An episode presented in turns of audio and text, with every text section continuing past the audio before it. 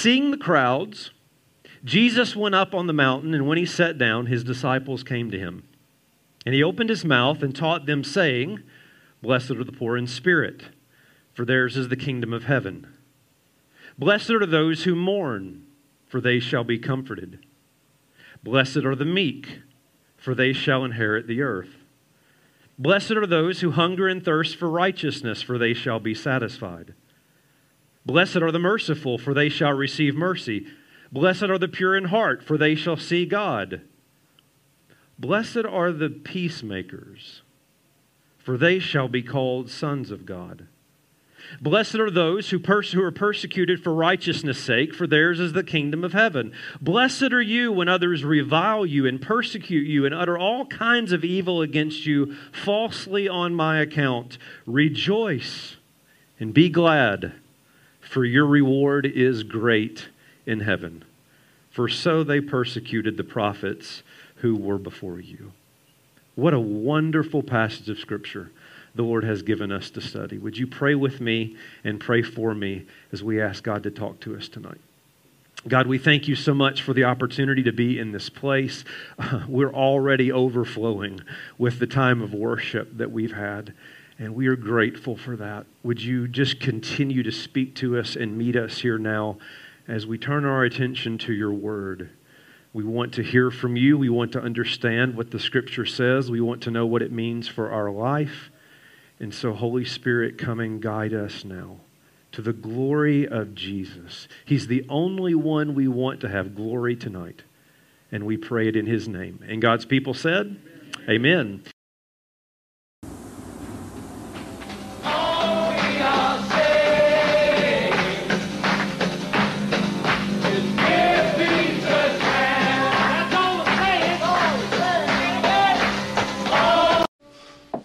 what should we drink to?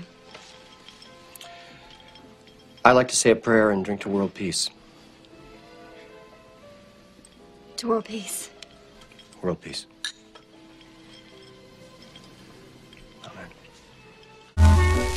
Heaven discloses it. Bevan proposes it. And no one ever opposes it. Everybody wants a little piece. Oh, the day you were chosen as Dragon Warrior was the worst day of my life. By far. Nothing else came close. It was the worst, most painful, mind destroying, horrible moment Okay. I have ever experienced. But once I realized the problem was not you, but within me, I found inner peace and was able to harness the flow of the universe. So that's it? I just need inner peace? My innards are already super, super peaceful. So all I need to do is just get this thing going. Inner peace? You're going down. Most important topic on earth peace. What kind of a peace do I mean, and what kind of a peace do we seek?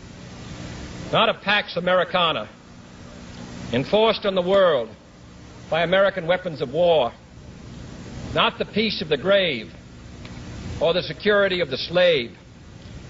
I am talking about genuine peace, the kind of peace that makes life on earth worth living, the kind that enables men and nations to grow and to hope and build a better life for their children. Not merely peace for Americans, but peace for all men and women. Not merely peace in our time, but peace in all time. Island's third in the NBA in shot blocking. Artest drives and finishes. And the Laker crowd fired up. And a shot as Harden goes down. And our uh, world peace elbowed him. I would have to say world peace. Definitely world peace. That's easy. World peace. World peace.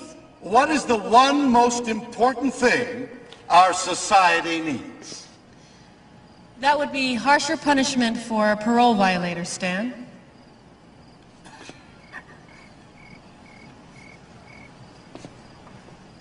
And world peace.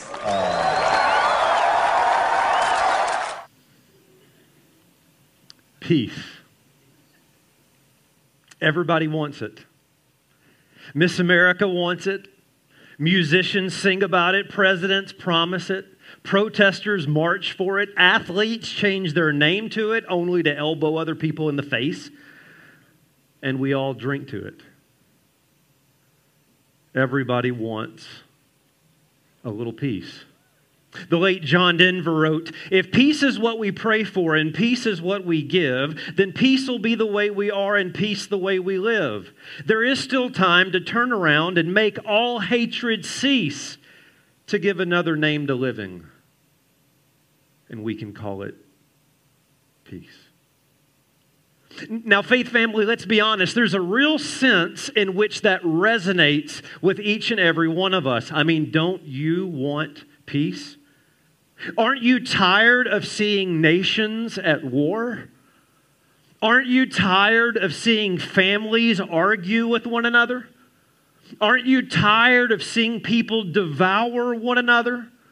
Aren't you sick of politicians who can't agree on a single thing?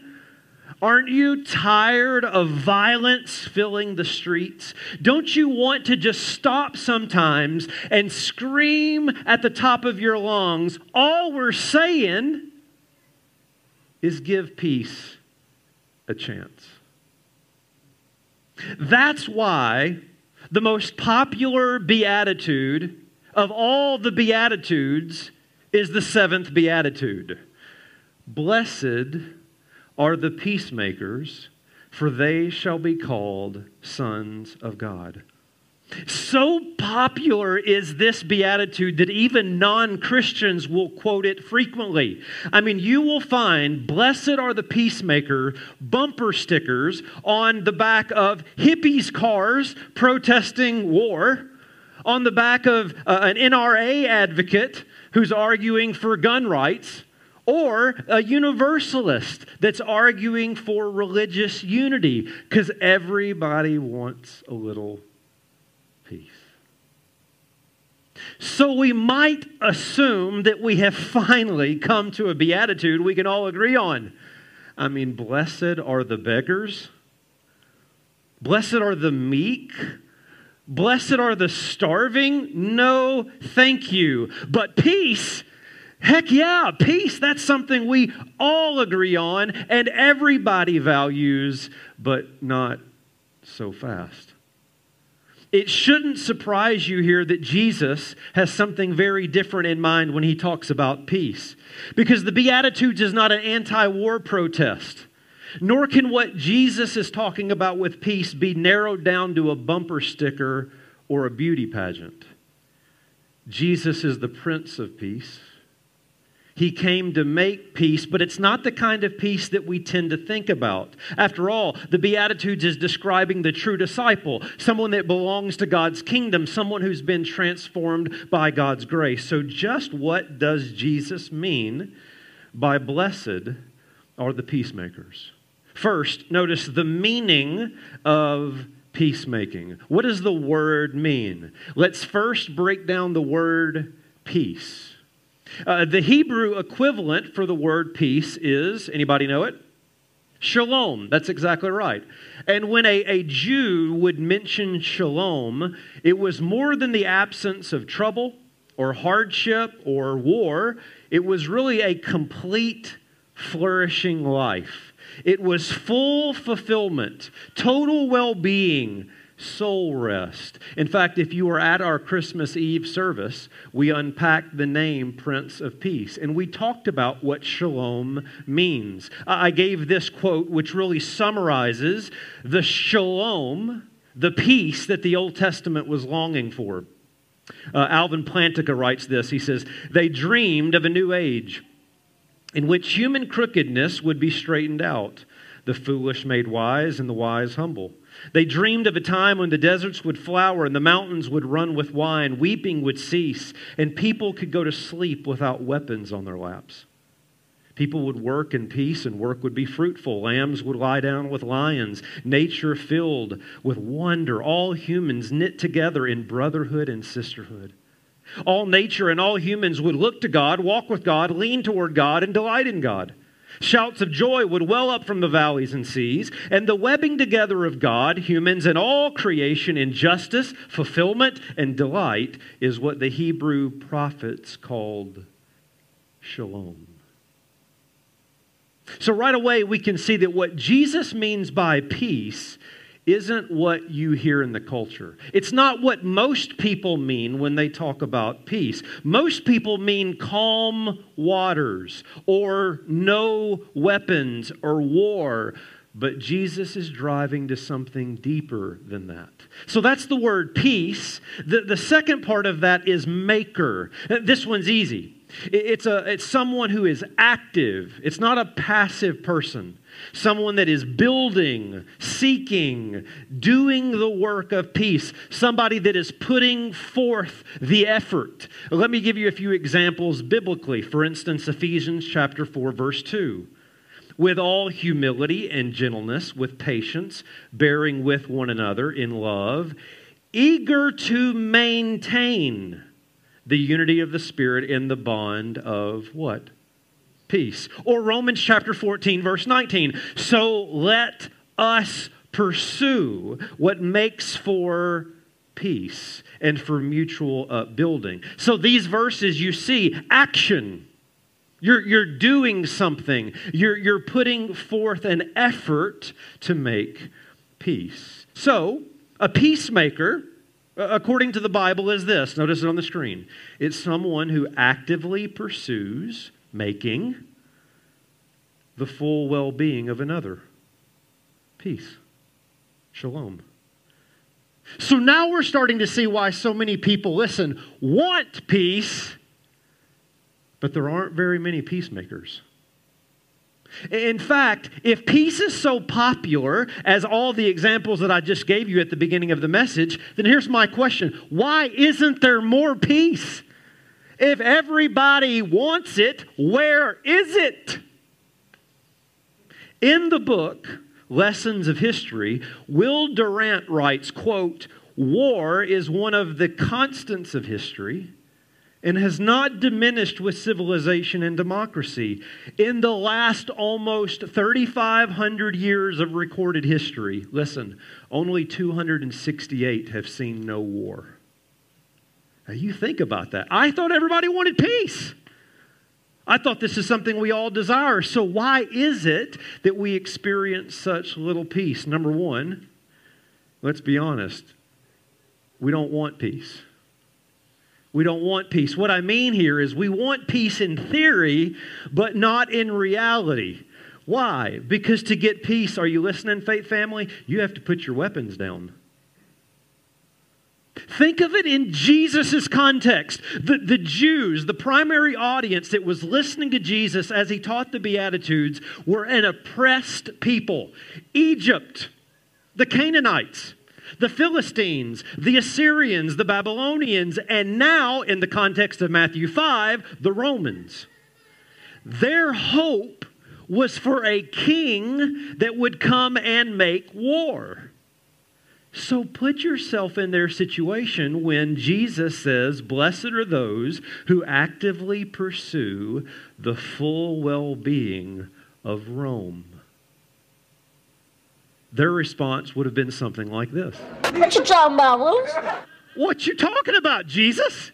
You must be out of your mind. Peacemakers is the last thing we want to hear. And be honest, it's the last thing you want to hear also. Think about the person in your mind right now that has hurt you the most in life. Think about the person that has offended you the most in life. And now hear Jesus say this to you Blessed are those who actively pursue the full well being of fill in the blank. And your response would be this What you talking about, Willis? What are you talking about, Jesus? You're telling me the good life is the one who actively pursues the full well being of the person who's hurt me the most? You see, peace often means not getting what you want the revenge, the vindication. Notice it on the screen. We all want peace as long as we don't have to put our weapons down. Somebody say amen. amen. We want peace Kinda. Because we are all advocates of the spiritual Second Amendment, giving us the dadgum rights to have our weapons. And we're not putting our weapons down. Don't you understand? The peacemaker doesn't look at a situation according to his or her own benefit. The peacemaker is one who, in meekness, is actively pursuing the full well being of another. That's why you don't have a lot of peace.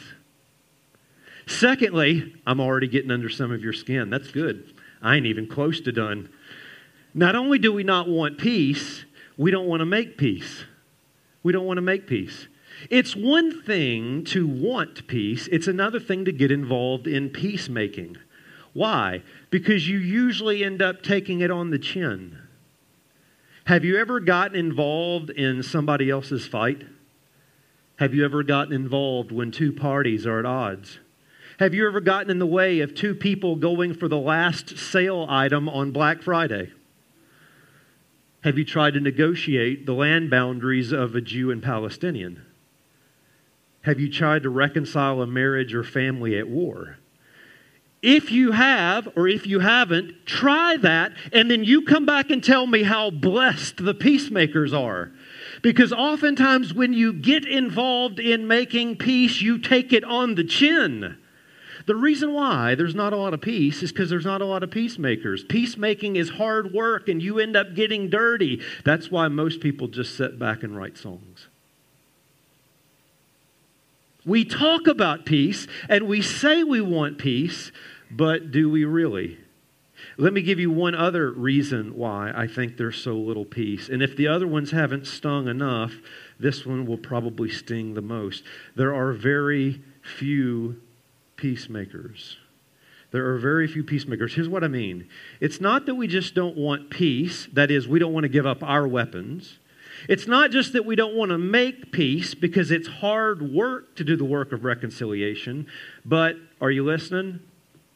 Are you listening? This is going to sting. Most of us do very little evangelism.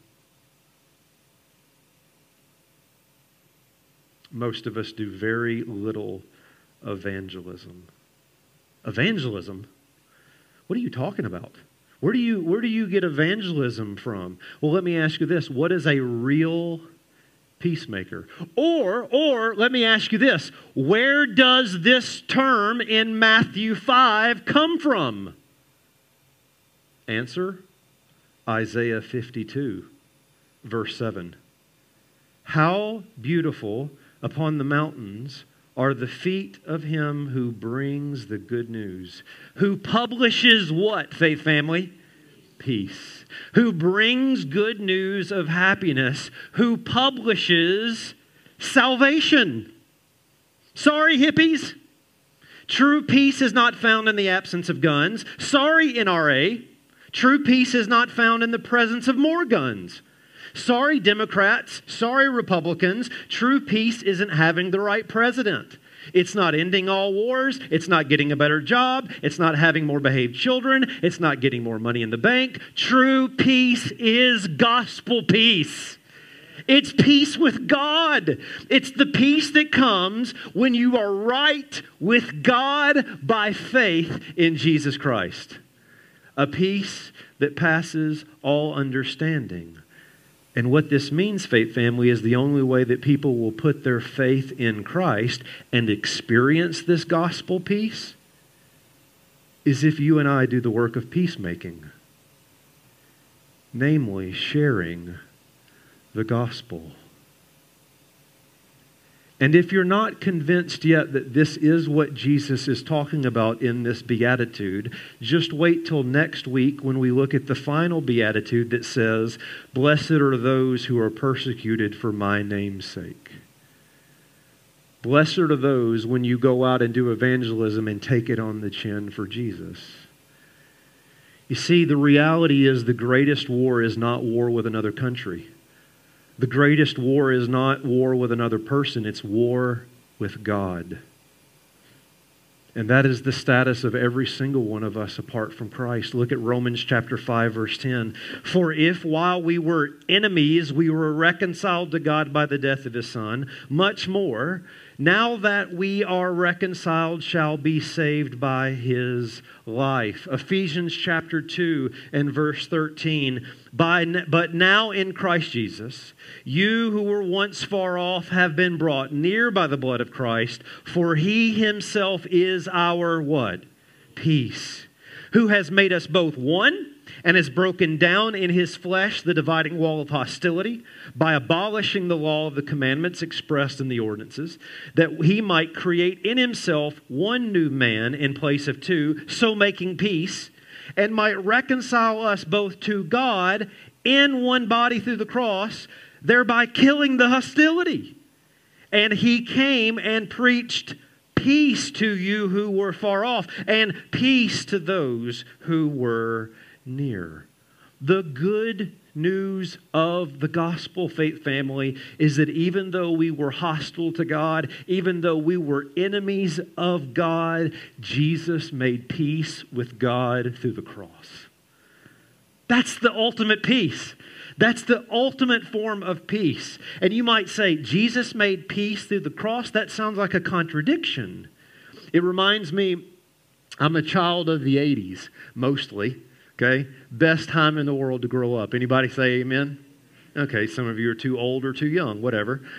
But I remember the Cold War and the Soviet Union and images that went along with that. Some of you will remember that during that time, the U.S. developed a missile known as the LGM 118. Its name was the Peacekeeper.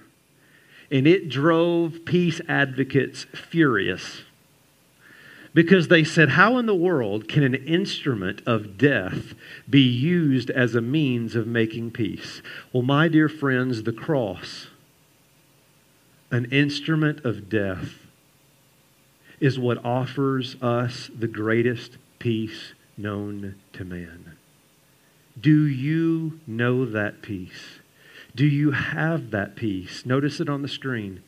You won't have peace with others until you have peace with God. You won't have peace with others until you have peace with God. Shalom is found in a Savior. The shalom of God is found in the Son of God. But here's the point once peace has been made between you and God, guess what? You automatically and naturally become a peacemaker. A.W. Tozer says it this way We may be certain that the peacemaking of our text refers primarily to our being instruments in God's hand for the purpose of reconciling Him to those who are actively engaged in warfare against Him. You, Christian, have been called to be a peacemaker. Every one of us. Paul says it this way in 2 Corinthians 5, verse 17. If anyone is in Christ, he's a new creation. The old has passed away, behold, the new is come. All this is from God, who through Christ reconciled us to himself and gave us the ministry of reconciliation. That is, in Christ, God was reconciling the world to himself, not counting their trespasses against them, and entrusting to us the message of reconciliation. Now, notice verse 20. This is big. Therefore, we are ambassadors for Christ. God, making his appeal through us, we implore you on behalf of Christ, be reconciled to God.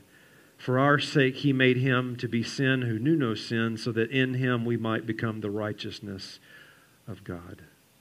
We are ambassadors for Christ, and God is making his appeal for reconciliation through us. In other words, peacemakers are those sent, listen to me, faith family. Peacemakers are those sent by their king with the authority of their king into another kingdom. Are you listening? For the purpose of making peace. That's your ministry, Christian. you are to be a peacemaker. And you say, well, what would our motivation be to be a peacemaker? Uh, why would we do this? Guilt, right? Pastor's just going to twist our arm and say, You think about all those people who are going to burn in hell because you won't tell them about Jesus or something like that. No, no, no, no. Look at the verse again Matthew chapter 5, verse 9. Blessed are the peacemakers, for they shall be called sons of God. What have we come back to every single week as the thing that makes us into what Jesus is talking about, whether that is meek, whether that is our spiritual poverty, or whether that is a peacemaker? It is the word blessed, the grace of God. In other words, the more you know what God has done for you, the more you'll want to tell others what God can do for them. Say amen.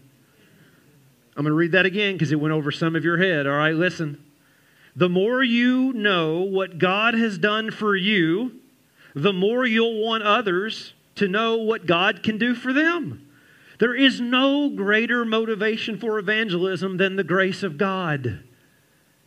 And when you have experienced his radical, transforming blessedness in your life, how can you be anything but a peacemaker? Look at the verse again in verse 9. The last part of the verse says, For, for they shall be called sons of God. In other words, the gospel is that Jesus Christ, in him, we have gone from enemies to sons. Are you kidding me? Anybody blown away by that tonight? That you were a hostile little brat living in your own sin, and God looked upon you in love and adopted you in. I was a spoiled, spoiled little sinful brat living my own way, and God, in His love and radical grace, looked at me and brought me into His family, and I am called son. I am in the family of God, which compels me, listen, to go into the orphanage of the world with the good news of adopting grace. Th- think of all the fatherless people in the world that need a home and the wonderful grace of our Heavenly Father who brought us in. That's all the motivation you need for evangelism.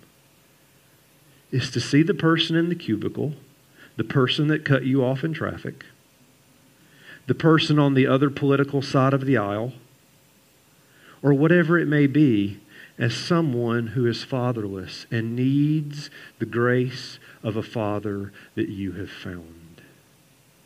They are hostile towards God because of their sin, and God has put you there to make peace. And that might mean putting your political weapons down for the sake of the gospel. And that might mean putting your inheritance weapons down for the sake of the gospel. And that might mean getting over your spiritual Second Amendment that gives you the right to hold on to that thing you're holding on to for the sake of the gospel. Because the good life is the one who makes peace. Because they know their family identity in the grace of their Father. Amen? Am I preaching at you? Am I preaching to you? Come on. This is peacemaking. And it fits the logic of the Beatitudes. Let's think about it quickly and then we're going to wrap it up. Here's the logic of the Beatitudes because remember, they all go together. It is only by God's grace that you saw your spiritual bankruptcy, that you came to realize that you don't have a spiritual penny to your name. You are bankrupt spiritually. There is absolutely nothing you can do to save yourself. Amen? And when you saw that reality by the grace of God, you were broken over that. You began to mourn that reality. It was the death of self. And that humbled you. It humbled you to a place of meekness before God and before others. And you starved for acceptance, for righteousness before God, a righteousness that now you're very aware that you do not have. And you found that hunger fulfilled in Jesus.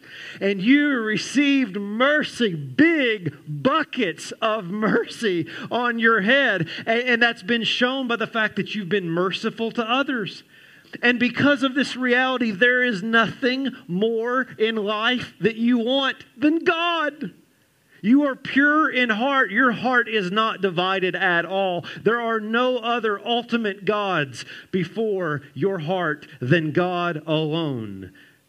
So then, how can you not help but tell others about Him? The one in whom you found peace.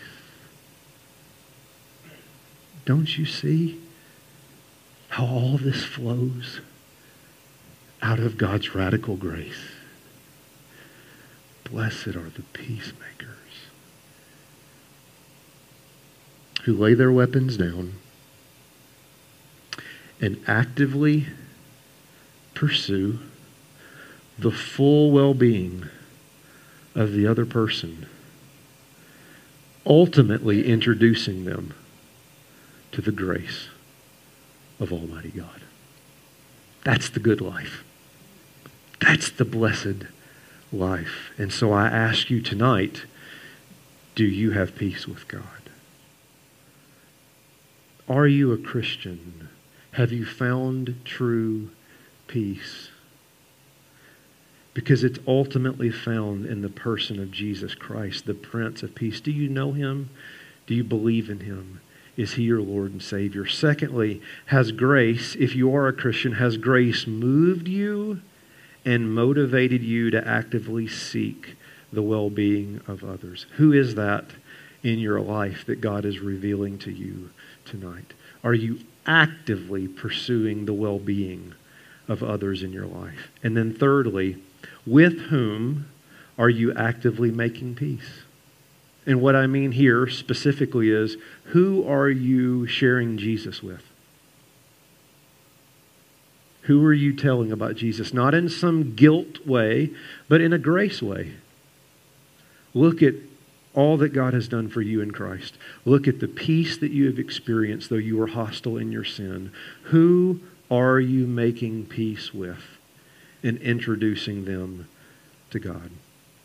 Several years ago, there was a former beauty queen from Virginia. Her name was Tracy Lippard.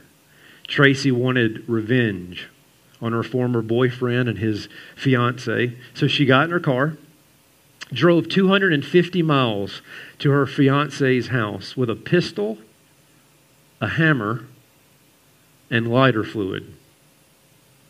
I don't think her intent was very good. And she arrived, she rang the doorbell. Her ex boyfriend's soon to be father in law answered the door.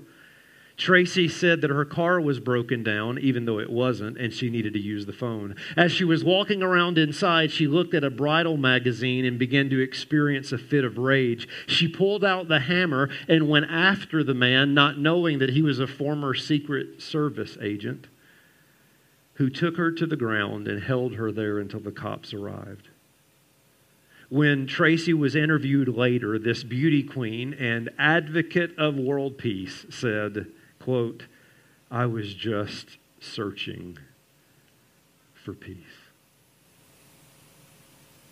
Because everybody wants a little peace. Miss America does, musicians, presidents, protesters, athletes, we all do. But you hear me tonight. The shalom of God can only be found in the Son of God. The one who, in a single act of violence, made the path of peace available. Do you know that peace? If not, I guess all I'm saying is give true peace a chance. Because blessed are the peacemakers. They will be called sons of God. And God's people said, Amen. Will you pray with me? Let's pray together. There is so much for you to speak to us about tonight, God. Some in this room that do not have true peace with you, they've never put their faith in Jesus Christ, the Prince of Peace. They think the right political agenda will give it to them. They think enough money in the bank will give it to them. They, they, they look to all these different places of peace, and yet true peace is gospel peace. And I just pray that if that person is here tonight, that they would turn from their searching and they would put their faith in the Savior. Others in this room, God, we, we as the church need to be awakened to evangelism in a grace filled way. We need to wake up to the opportunities that you give us each and every day to bring peace to those who are hostile to God. So, God, I pray that tonight you would open our eyes to those specific relationships and opportunities that you have given us to be peacemakers, to do the work of evangelism. Many other ways, God, I know that by your Spirit you have spoken to us tonight, and we thank you for that. Now give us by your grace and your strength